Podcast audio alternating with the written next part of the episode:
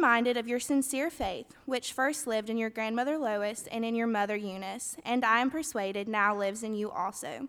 For this reason, I remind you to fan into flame the gift of God, which is in you through the laying on of my hands. For the Spirit God gave us does not make us timid, but gives us power, love, and self discipline. So we just want to honor the mothers who are here today. So if you're a mother, we'd like for you to stand and we'd like to honor you in that way. So go ahead.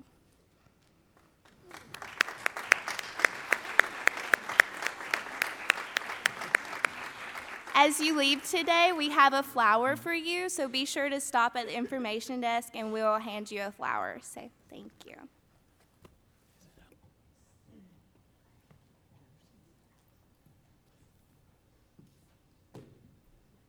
All right, good morning. Good morning. If you'll stand with me, we're going to begin worship this morning. And I have a guilty confession. I picked my mother's and my grandmother's favorite songs for today. So that's what we're singing. So we're going to open our worship with singing Heavenly Sunlight this morning.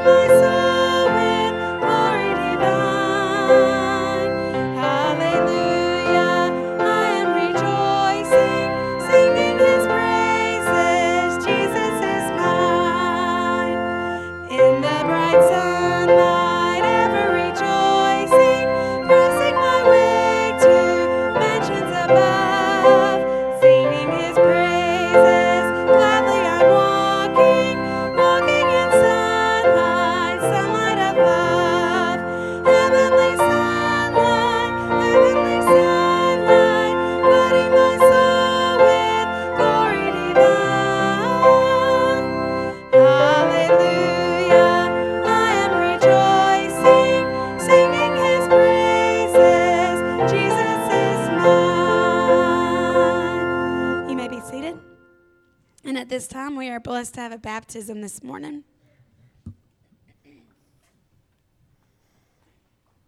Yes, Catherine mentioned what a joy on Mother's Day to have baptism as part of our service of worship.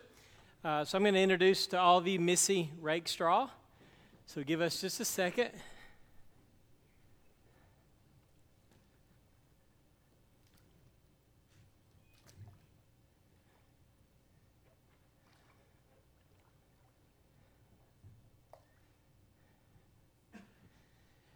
So, this is Missy Rakestraw. Several weeks ago, she and Ray, her husband, where's Ray? Ray, raise your hand. There, oh!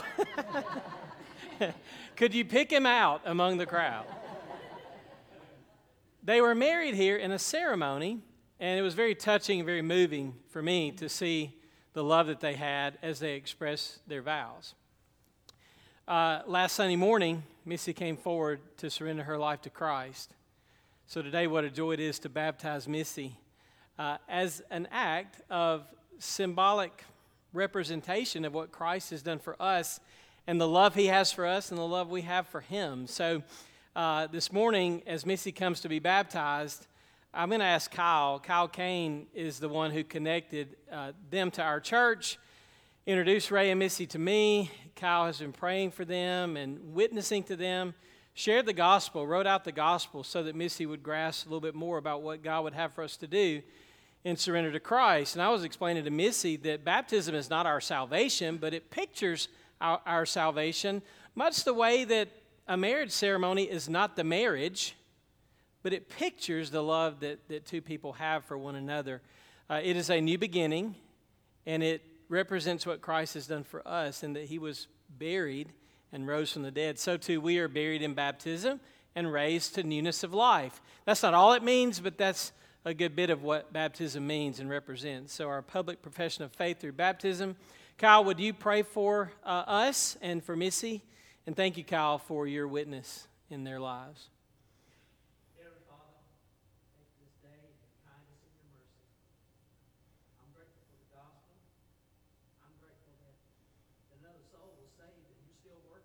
Amen. so grateful for her. God, thank you so much for saving her soul. God, uh, thank you for the mothers. I pray that uh, we all remember our mothers today. And we love them. God, thank you for my mother. I, I remember when she used to take me fishing and swimming. And God, one day I'll miss her. God, I'm so grateful that she's here. I pray that, uh, that we'd sing and rejoice you today that you remember, we all remember what you've done for us at the cross. And, uh, Jesus always loves us. These things I ask in the name of Jesus. Amen. Amen. Thank you, Kyle. Jesus commanded us to go and make disciples and to baptize them in the name of the Father and the Son and the Holy Spirit. So, Missy Rakestraw, in obedience to his command and because of your faith and your profession of faith in Christ as Lord and Savior, it is now my joy and our joy uh, to celebrate and, and honor Christ through this baptism in the name of the Father and the Son and the Holy Spirit.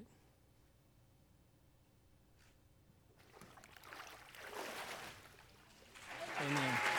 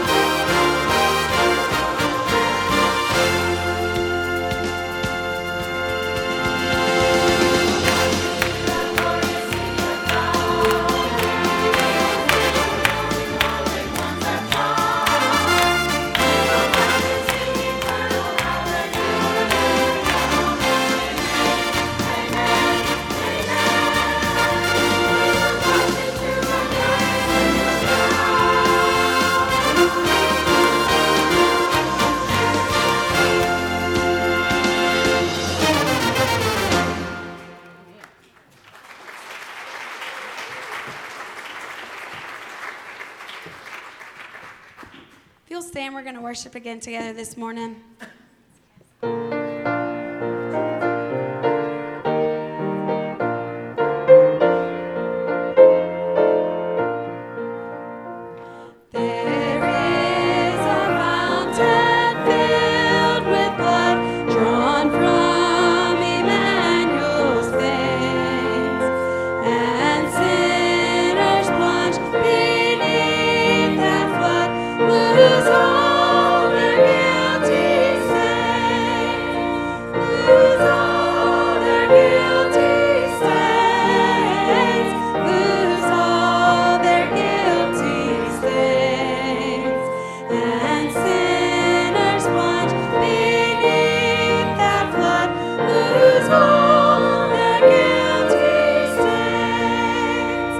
see.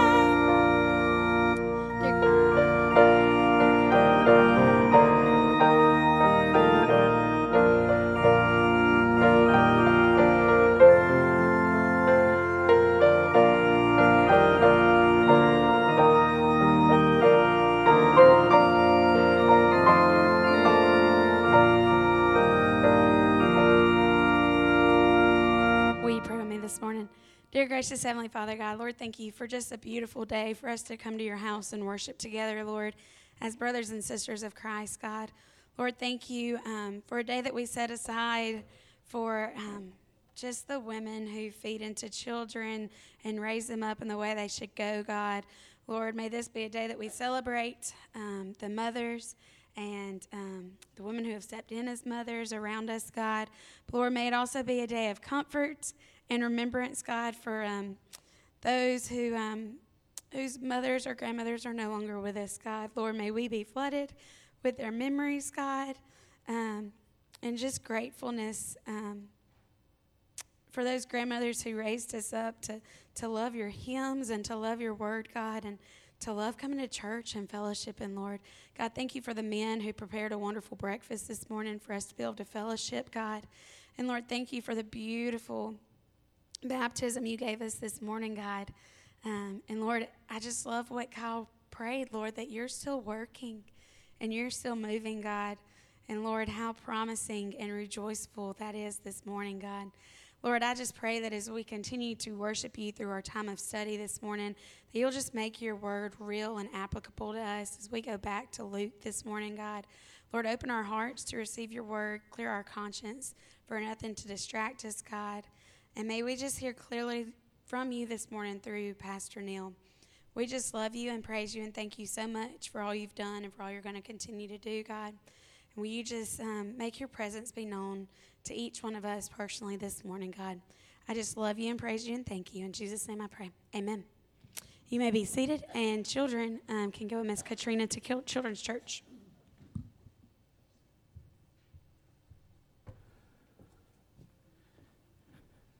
Every Bibles, turn to Luke chapter 17, please. As Catherine mentioned, we are back in the Gospel of Luke after what seems like maybe a month on the cross and the resurrection. But hey, I've just got one sermon, okay, and it's the Gospel. and it is the cross and the resurrection. Different passages, different texts, but ultimately one message. Hey, I'm recovering at the moment from a brief scare. Couldn't find my Bible back there. And it's got my notes and I'm scrambling back there trying to find where did I set the Bible? And I remembered the last time that happened, a man named Freddie Duncan had taken it and hidden it from me. Do you remember that, Mary? Freddie's in heaven, he's not here. So like so there was no guilty culprit this morning other than me. I had set it back there, I guess, in the welcome center somewhere and in the haste to get back here to the baptism. So thank you, Bryson. You would not want to preach without the Bible. And I would not like to preach without my Bible. It's kind of like using your personal glove in baseball. Nothing else has that kind of feel. So, all right, Luke chapter 17. I'm going to read verses 1 through 10. We are following the story where Lazarus was at the rich man's gate, and the rich man ignored him in his poverty and his neediness. We found that ultimately what that led to was a great separation between where Lazarus ended up because of his faith in Christ and where the rich man ended up. One of the lessons we could take from that is woe to those who will not graciously help those who are in need. It is a sign of a heart that does not understand grace. let's pick up in chapter 17, verse 1 through 10. Jesus continues to teach his disciples. One of the things that Kyle prayed just a moment ago was about the need for us to be patient recognizing God's patience with us and then us passing along that patience to others. The reason I say that is that these disciples who are hearing these words from Christ, they're not there yet. They're not yet at this point in their lives ready to put into practice everything that Jesus is saying, and Jesus knows that. But he continues to teach them, he continues to love them, he continues to guide them, and he is going to die for them. He is going to rise from the dead for them, and he is going to live inside of them to be able to go back and put into practice everything that he says here. God, be patient with us. Uh, he's not finished with us yet. So let me get to the text, and maybe as I go through, you'll see why, why I just introduced the text with that. So he said to his disciples, It is inevitable, it is inevitable that stumbling blocks should come. But woe to him through whom they come.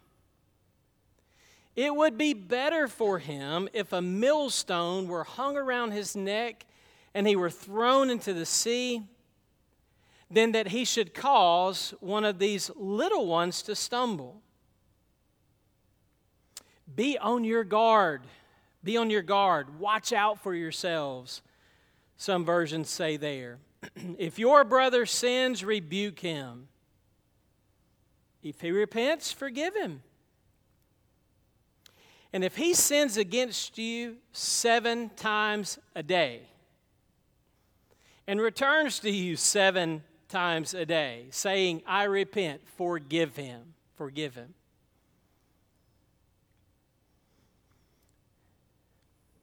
Well, then the disciples, the apostles, said to the Lord,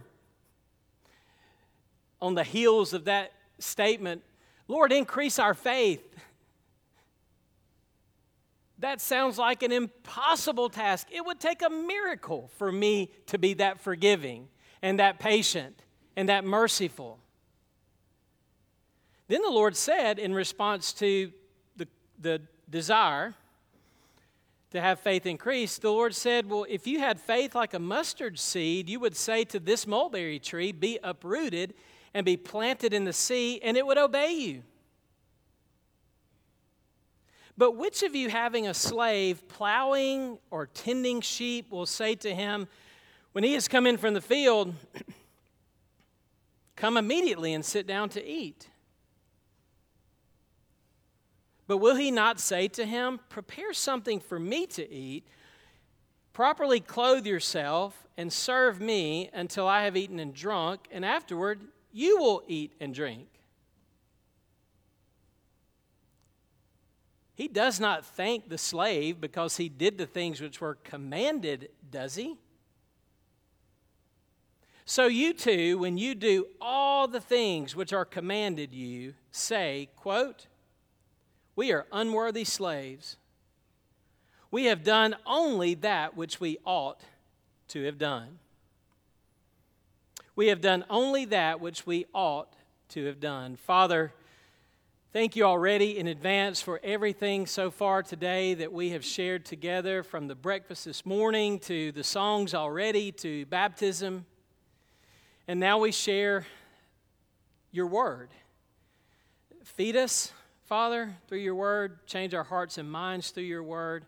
Point us to Christ through your word. Show us, Father, that we too should say, We're unworthy servants. We have only done what we should do. Teach us, Father, that spirit, that heart, that attitude. In Christ's name we pray. Amen. So I'm going to build the whole message around this last statement in verse 10 because I think that's a summary statement of everything that Jesus has said before verse 10. Disciples of Christ ought to be able to say, We are unworthy servants.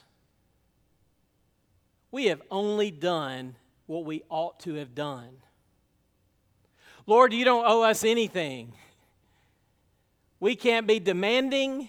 We can't be expectant. We are just here to respond to your grace.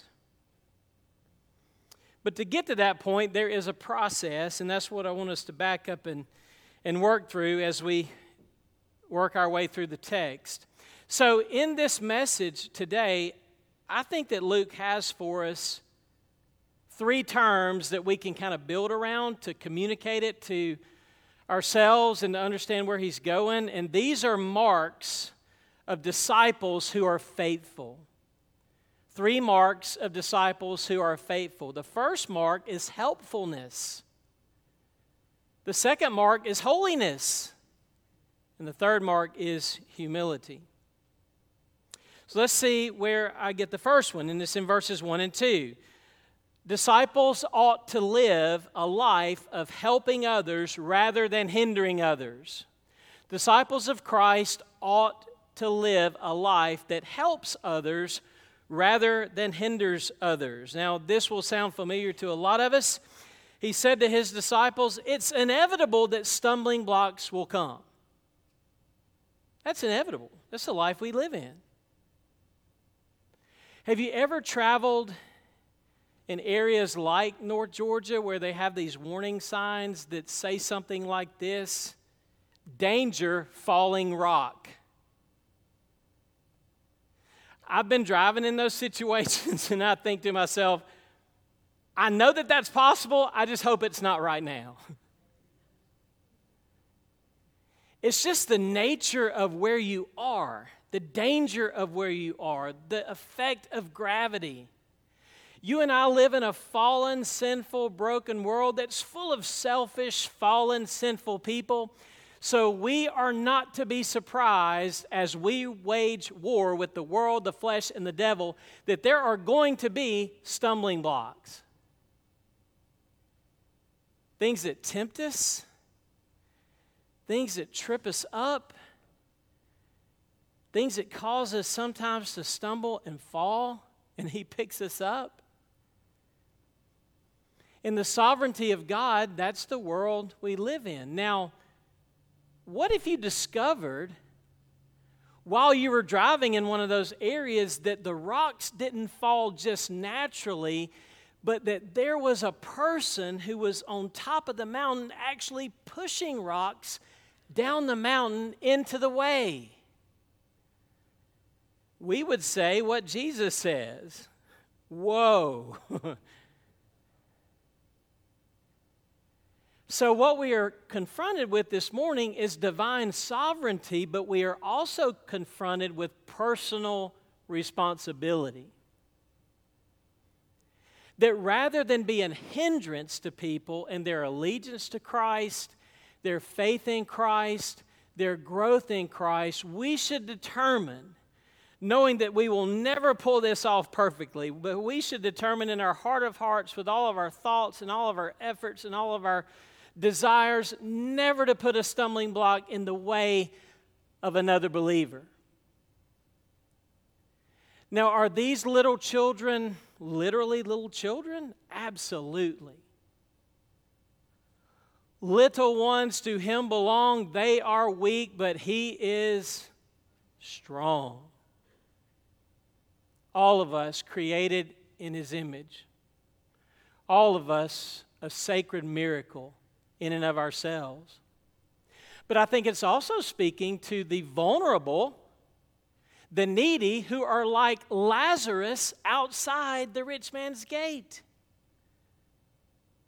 So, as I worked through this, I came across what I thought were some helpful examples. What does it mean to put stumbling blocks in the path of other people? What does it mean to be a hindrance instead of a help? Imagine a defensive back in football. His job is to interfere. His job is to prevent something from happening. So you'll see this all the time. They're pulling and they're grabbing and they're slapping and they're punching and they're diving. They're doing everything they can to prevent a completion. And if you're watching that, you said, that guy interfered. you didn't call it. You got to call it. That's not right. Now you know a little bit inside of how my mind and how I think during the week, okay, as I prepare these messages. But Robert Stein, in his New American Commentary, said here are some examples of stumbling blocks to other people offending someone by ridicule, which I guess would include scoffing and mocking and cynicism and condescending, cutting comments, just trying to trip people up, right? lying to them or cheating them, performing acts that might be harmless in themselves but cause a weaker bro- brother, a weaker believer, to become troubled, teaching heresy. Paul to the Galatians, you were running well, but someone tripped you up. What was tripping them up was a false gospel, a heresy seeking self promotion, self interest, persecuting believers, unbelief, and doubt. All of these interfere with other people, the little ones, and their growth and their faith in Christ. So here's the flip side we should influence people in a way that would point them to Christ. Little ones are vulnerable. All of us are vulnerable. And our influence over other people matters to God. Other people are not here for me and my own pleasure and my own glory. Compelled by God's love, we no longer live for ourselves or see others from a selfish point of view. Rather, we are ambassadors for Christ with a ministry of reconciliation. Now, this woe in verse 2 is severe. But it's better than the woe that will actually happen. So, this is a grave warning. It would have been better for the rich man to be thrown into the sea with a millstone than to end up where he ended up. And I think that's what Jesus ultimately has in mind. This is a severe punishment. So do not be a scandal to other people in their faith journey. Help them to grow in their faith and their love for God and other people. Passages that helped me grasp this a little bit this week were some that Paul shared with young Timothy. Rather than cause Timothy to stumble, Paul wanted to encourage Timothy in his growth. And so Paul says to Timothy in 2 Timothy 3 that you followed my examples. You followed my teaching, my conduct, my purpose, my faith, my patience, my love, my perseverance, my persecutions, my sufferings. Paul helped Timothy understand the ministry by being exa- an example in all of those areas. And then I want to turn to 1 Timothy 4. This is going to give me a second. I'm just glad I have my Bible up here. I mean, pastor's worst nightmare not having his Bible or his notes. And I'm leaning on my notes a little more this morning. I've got some things I want to be intentional about saying. 1 Timothy chapter 4, I want to pick up. There's a lot here. I'm going to pick up actually with, with verse 9. I thought about more than this, but this is enough. It is a, tr- I'm in 1 Timothy 4 9. It is a trustworthy statement deserving full acceptance. And it is for this that we labor and strive, because we have fixed our hope on the living God who is the Savior of all men, especially of believers. Then he says this prescribe and teach these things. So, the way I can help people is to prescribe and teach these things. Think of Kyle sharing the gospel with Missy Rakestraw, teaching and prescribing the gospel. Let no one look down on your youthfulness. Because some people may say, ah, they can't lead me, they're young. So even our age can be tempted to become a stumbling block to some people, but this is how Paul says you overcome that with your influence and your leadership and your integrity. He says, in speech and conduct and love and faith and purity, show yourself an example to those who believe. And until I come, give attention to the public reading of Scripture, to exhortation, to teaching. Do not neglect the spiritual gift within you, which was bestowed upon you through prophetic utterance with the laying on of hands by the presbytery. Take pains with these things, be absorbed in those things, so that your progress may be evident to all. Pay close attention to yourself and to your teaching. Persevere in these things.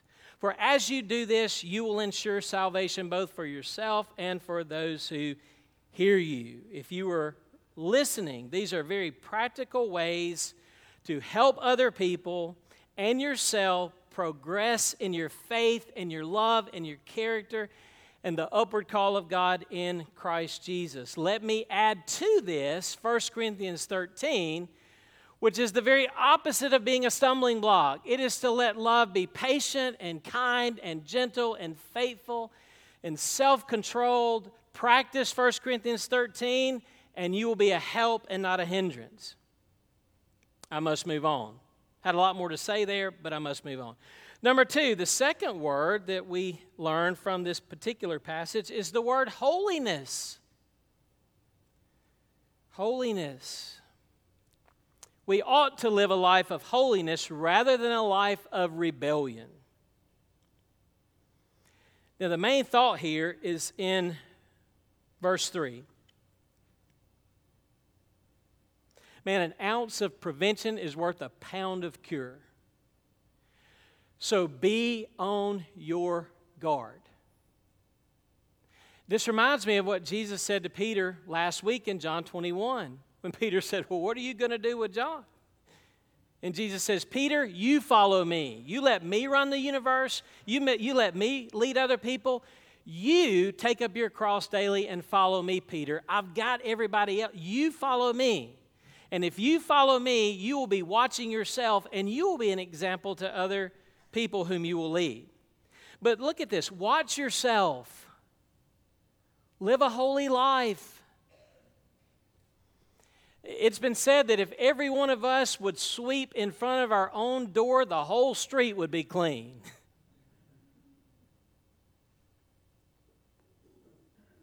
Watch yourselves. Examine yourselves. Keep watch over your own heart, for from, from your heart flow the springs of life. This is a sinful world, and be sure your sin and my sin will find us out.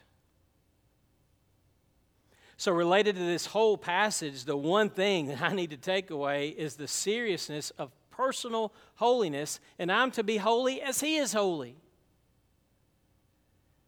To strive for Christ like character in every area of my life and not mollycoddle my flesh and my desires and my freedoms, but rather be willing to sacrifice myself and, and, and buffet my body and make it become my slave if that's, if that's necessary, so that I won't stumble and I will finish the race and I will encourage those behind me. And then I need to be prepared for the inevitable. As I watch myself, I'm going to sin, and other people are going to sin against me. So I need to go ahead and prepare in advance how I'm going to respond when the ball is hit my way. And when the ball is hit my way, I'm going to be holy by forgiving the way God has forgiven me. That's how we're going to stand out. So if you look at how Jesus defines holiness and watchfulness, it's in forgiveness. Now, if you describe what you thought might be holiness, it might look like the life of a monk. Or maybe staying in your prayer closet and brushing your halo every day. I don't know. but to be holy means to be separate, it means to be totally other, it means to be like God. Holiness, rather than rebellion, would look like this Lord, I in humility will obey your command to forgive 70 times 7. I'm going to be different in how I respond to other people's sins against me. Now, I'm going to strive to be holy, but I'm also going to be aware that we live in a fallen world and, and none of us will ever reach perfection here. So we're going to be hurt. We are going to be offended. We are going to be sinned against. So, what does Jesus say? If your brother sins, have a conversation with him, rebuke him, because it's not helping any of us for sin to be covered up or ignored. Now, let me say what this is not. This is not getting on social media and rebuking a bunch of people from the keyboard that you don't even know. that is a very limited and ineffective means of communication. But what it does mean is that when my sister or brother sins against me, that we have a conversation. I think it's Galatians 6 1 that says, If your brother sins, go to them, you who are spiritual, and in gentleness restore them into the fellowship of your life and the life of the church. So, this whole rebuking aspect is a loving admonition in which a believer communicates to another a wrong done. With the heart of forgiveness in advance and leading the way, which affects how you rebuke people, to mend the fracture, to speak the truth in love, first one on one. But the goal is repentance. The goal is like the restoration of a broken bone being reset and regrown and healed. So the goal is repentance. The, the goal is the brother's restoration.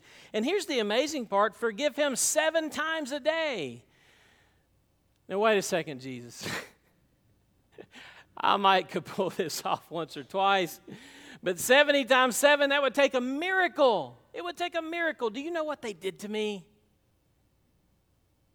They put a stumbling block in my way. I was driving along and they pushed a boulder down the mountain and it came and tore up the front end of my car. And my spiritual radiator is trashed. Seven times seven, 70 times seven. Whew, I got to move on. We keep watch over our lives and how we respond to sin, not in a way which magnifies sin or multiplies sin, trading insult for insult, but rather giving a blessing instead. See, Peter in time learned. And here I go wanting to read another place in my Bible holiness rather than rebellion, which says, I refuse to forgive. I'm going to stay bitter and angry with self pity. I want to keep them in my debt so that I can always, every day, feel superior to them. All the reasons why we refuse to forgive. Listen to what Peter learned because he too had received amazing grace from Christ. And I'm in 1 Peter 3, verse 8. This is a holy life. To sum up, let all be harmonious, sympathetic, brotherly, kind hearted, and humble in spirit, not returning evil for evil or insult for insult, but giving a blessing instead.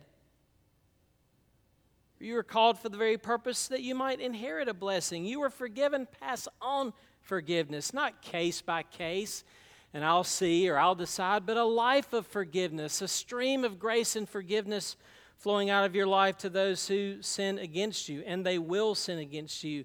Let him who means to love life and see good days refrain his tongue from evil, his lips from speaking guile. Let him turn away from evil and do good. Let him seek peace and pursue it, for the eyes of the Lord are upon the righteous. His ears attend to their prayer, but the face of the Lord is against those who do evil. So we would repeat the woe at that point in the message. As the great theologian C.S. Lewis said, forgiveness is a wonderful idea until you have something to forgive. Then you discover the difficulty in that kind of heart, and then you become more like the great theologian Willie Nelson, who said, Forgiving you is easy, but forgetting seems to take the longest time. You and I are called to live a life of holiness. We ought to live a life of holiness rather than a life of rebellion. Then the third point, a life of humility. A life of humility. Because they basically say, if this is what is demanded, that I'm never a stumbling block and I'm always helping and I'm this holy person who forgives people all the time, that would take a miracle. So they said to themselves in verse 6, Lord, increase our faith. If we're going to live a life this radical and this different, we need more faith. And Jesus says, All you need is the object of your faith, Christ. Because if you have the smallest amount, but it's on the right object, God can do miracles in your life. But what you need to do is not sit here and ask for more faith. What you need to do is take the faith you already have and put it into practice. And then your faith will grow. Faith is a process by which we grow by taking the faith we have and putting it into practice, and that leads to more faith and trust and confidence, which leads to more growth. Bonhoeffer put it like this He who believes obeys, but he who obeys will believe. So look at what Jesus says. If you had the faith of a mustard seed, you could say to the mulberry tree, Be uprooted and planted in the sea, and it would obey you. What a miracle! But then Jesus kind of changes gears in verse 7. But actually, he doesn't. He says, if you have a servant and they're out working, look at these images. I love these agricultural images. Plowing and keeping sheep. What a biblical image there that all of us can understand. Coming in from the field. A lot of us know what that's like, coming in from the field and sitting down to eat. All of us know what it is to have a meal like breakfast this morning and you sit down to eat. If you're the master, you don't say, Hey, you sit down, let me serve you. No, the servant serves because that's what they're there to do. They're there to serve as unworthy servants. They ought to say, We're just here to serve. We don't demand any rewards. We don't demand any pay. We don't demand any expectations. We're just here to serve and give ourselves away because you are who you are and we are who we are. Humility. We ought to live lives of humble service rather than lives of self interest or self glory. And our focus should be on obedience as servants, and this will grow our faith. But I'm back to the beginning, and I want to close with a couple of comments about the help and the holiness and the humility we need. Because these disciples aren't there yet, and you and I aren't there yet. And we need to ask the question at the end of this what will create the kind of heart and life that will live a helpful, holy, humble life that will say, I'm just an unworthy servant serving my master and doing only that which we ought to have done. Let me back up and say the gospel of Jesus Christ is the greatest of helps in these particular areas because the gospel shows us how sinful and unworthy we are. Do you realize what verse 10 is speaking? That we, all of us, are unworthy slaves. So let's back up and look at our lives. Rather than helping people, I can think, think of times in my life when I was a hindrance. When, because of selfishness or pride or insecurity, that I liked it when somebody else failed. kind of like I like it when you're running the Peachtree and you pass someone who's slower than you. That makes me feel better about myself. Hey, let's trip them up. because our, of our competitive sin, often we, we celebrate others people's failures and we kind of want to help that happen. That we put stumbling blocks in front of other people. And you know what? As I've read through this text and thought about my own life, I've said to myself, I deserve to be that guy who has a millstone around his neck and is thrown into the depths of the sea. And I think of the hymn, I was sinking deep in sin, far from the peaceful shore. Very deeply stained within, sinking to rise no more. But the master of the sea heard my despairing cry. And from the waters lifted me, now safe am I. All of us deserve to be the woe that is going down into the sea because rather than helping people, we can think of times when we've been a hindrance. You know what Peter did? He threw a stumbling block in a little girl's journey when she asked him, Are you one of them? Are you a follower of Christ? And he looked down at that little one and said, I am not. I do not know the man. I'm not one of them. I don't know what you're talking about. Peter had become a stumbling block in the life of a little one. Take the second one holiness. There have been times when we've not watched ourselves, but we've watched other people, and rather than forgive them, we've had vengeance or bitterness and refused to, to, to move toward them in, in, in loving and in caring conversation and rebuke. I could go on. We've not lived lives of humility and service. Have you always had the attitude of this particular servant? No.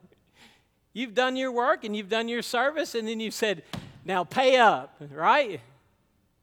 Give me what's mine. Give me what I deserve. Give me what I've earned, right? Man, the Christian can't operate that way because what have we earned? What do we deserve? What have we merited?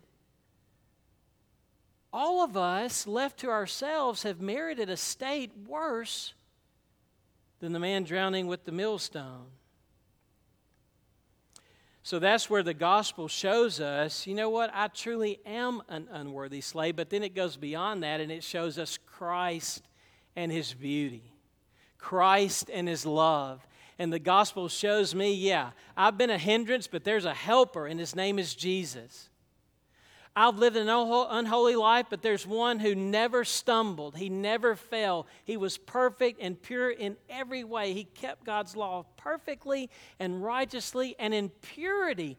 He was so holy that while his enemies were killing him, he said, Father, forgive them. They know not what they do. Look at his help. Look at his holiness. Look at his humility. He was the servant who, the night he was betrayed, stooped to wash feet and didn't demand anything of them other than to receive the gift of his grace. Here's my point all of us have failed in what we ought to do. But Christ has done what we ought to do and paid the debt for us not doing what we ought to do. And Christ in us can forgive us and transform us so that we then can become the helpers we ought to be and the holy people we ought to be who forgive and the humble servants we ought to be. Christ can create within me the ought, is my point. And only Christ can create in me the ought. And it is a beautiful thing when we have other people in our lives who themselves they are they are helpful and they are holy and they are humble. What a joy it is not only to know Christ but to be in the church and to have people demonstrating what disciples ought to do. So I'll close my message and you're thinking it's time to close. But I could have mentioned this morning to several people because as I worked through this, I thought about people in my life who've been so helpful, holy, forgiving, humble. I could tell you about Mr. Rob Wilson, who was a member of the church I attended in Franklin growing up, and how he would hold our hands during prayer and slip us candy during the sermon, and just such a holy. I could have, and I've told, told you, I could have talked a lot about him. Could have told you about a coach I had. I've told you this story a thousand times. Who, when I went to him and apologized and repented, he put his arm around me and says, I forgive you. He says, I'm proud of you. You're still going to run those sprints, but I'm proud of you. But Friday morning, I went to the pool at Lakeshore to swim a little bit. When I got out of the water, I dried off. I was exiting out of the lobby, and sitting to my right was a retired minister and philosophy of religion professor and he and his wife go almost every day to Lakeshore Pool in Carrollton to get their daily exercise, and they're probably in their 80s. They do that every day. And as I'm exiting the lobby, Professor Wantland is his name, former pastor. He says, Pastor Aubrey he says, What are you preaching Sunday? I said, Well, actually, glad you asked the marks of a disciple that we are called to be helpful and holy and humble. He looked at me, he says, Don't you forget about Mother's Day. ah, so then I told him this. I said, You know what, uh, Reverend? I said, I had two grandmothers. I have a mom that, man, they put real life, tangible evidence of those three things I just mentioned. That, man, they've been helpful. My grandmothers and my mother have been so helpful. They have been so holy in their forgiveness of their children. And man, they've been humble servants my whole life, my grandmothers and my mother. And then I told him a couple of examples, and I'll just give you one. I said, Professor, I said, uh, I can remember as a child asking my mother, How do you get saved? And my mom very quickly had the answer Believe in the Lord Jesus Christ, and you shall be saved. And I can remember asking my mama after that, well, if everybody gets saved, can we quit going to church?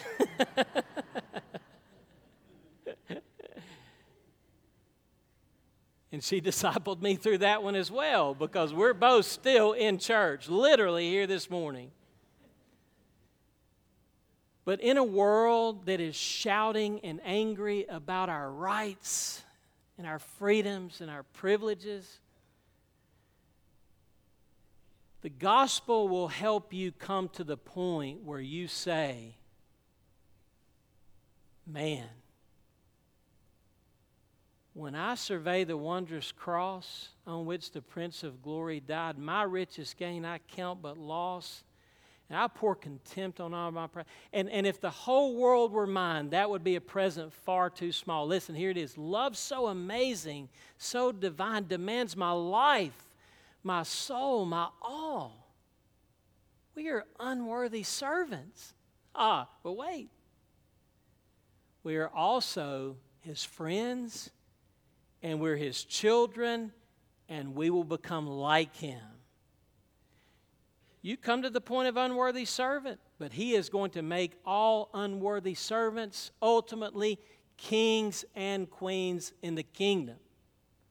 I'll stop there. Father, thank you for your grace and your love, which helps us understand that Peter and Saul, who became Paul, and all the disciples, at times they were stumbling blocks to others and one another. At times they were unforgiving and proud and competitive. At times they were looking for the reward only and not for gracious service out of gratitude. And all of us, Lord, are also in process through the gospel of Jesus. Help us, Lord, to be helpful. Help us, Lord, to be holy. Help us, Lord, to be humble servants in every opportunity we are confronted with. In Christ's name we pray. Amen. Let's stand and sing. Thank you for your listening.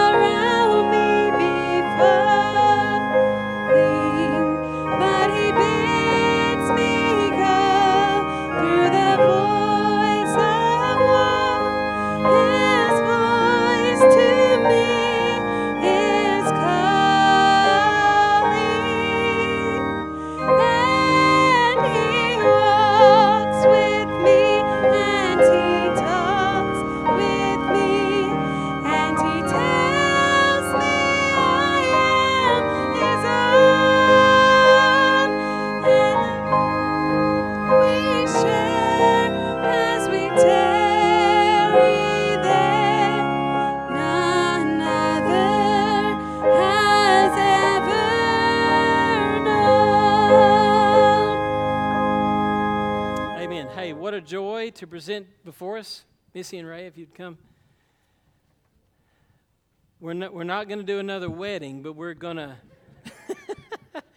we are going to present uh, Missy and Ray to our church for membership. Missy, as you saw, uh, her profession of faith through baptism.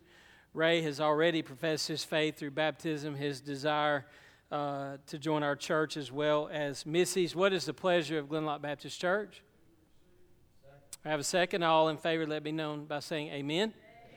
Amen. And for Mrs. Rakestraw, we have a certificate of baptism from today and a gift Bible from our church. We love you and we're grateful for both of you. And if you'll stay here, if you haven't had a chance to meet them or speak to them or welcome them, uh, please do that after our benediction. So, um, Jeff, why don't you come and stand with, uh, they already know Kyle.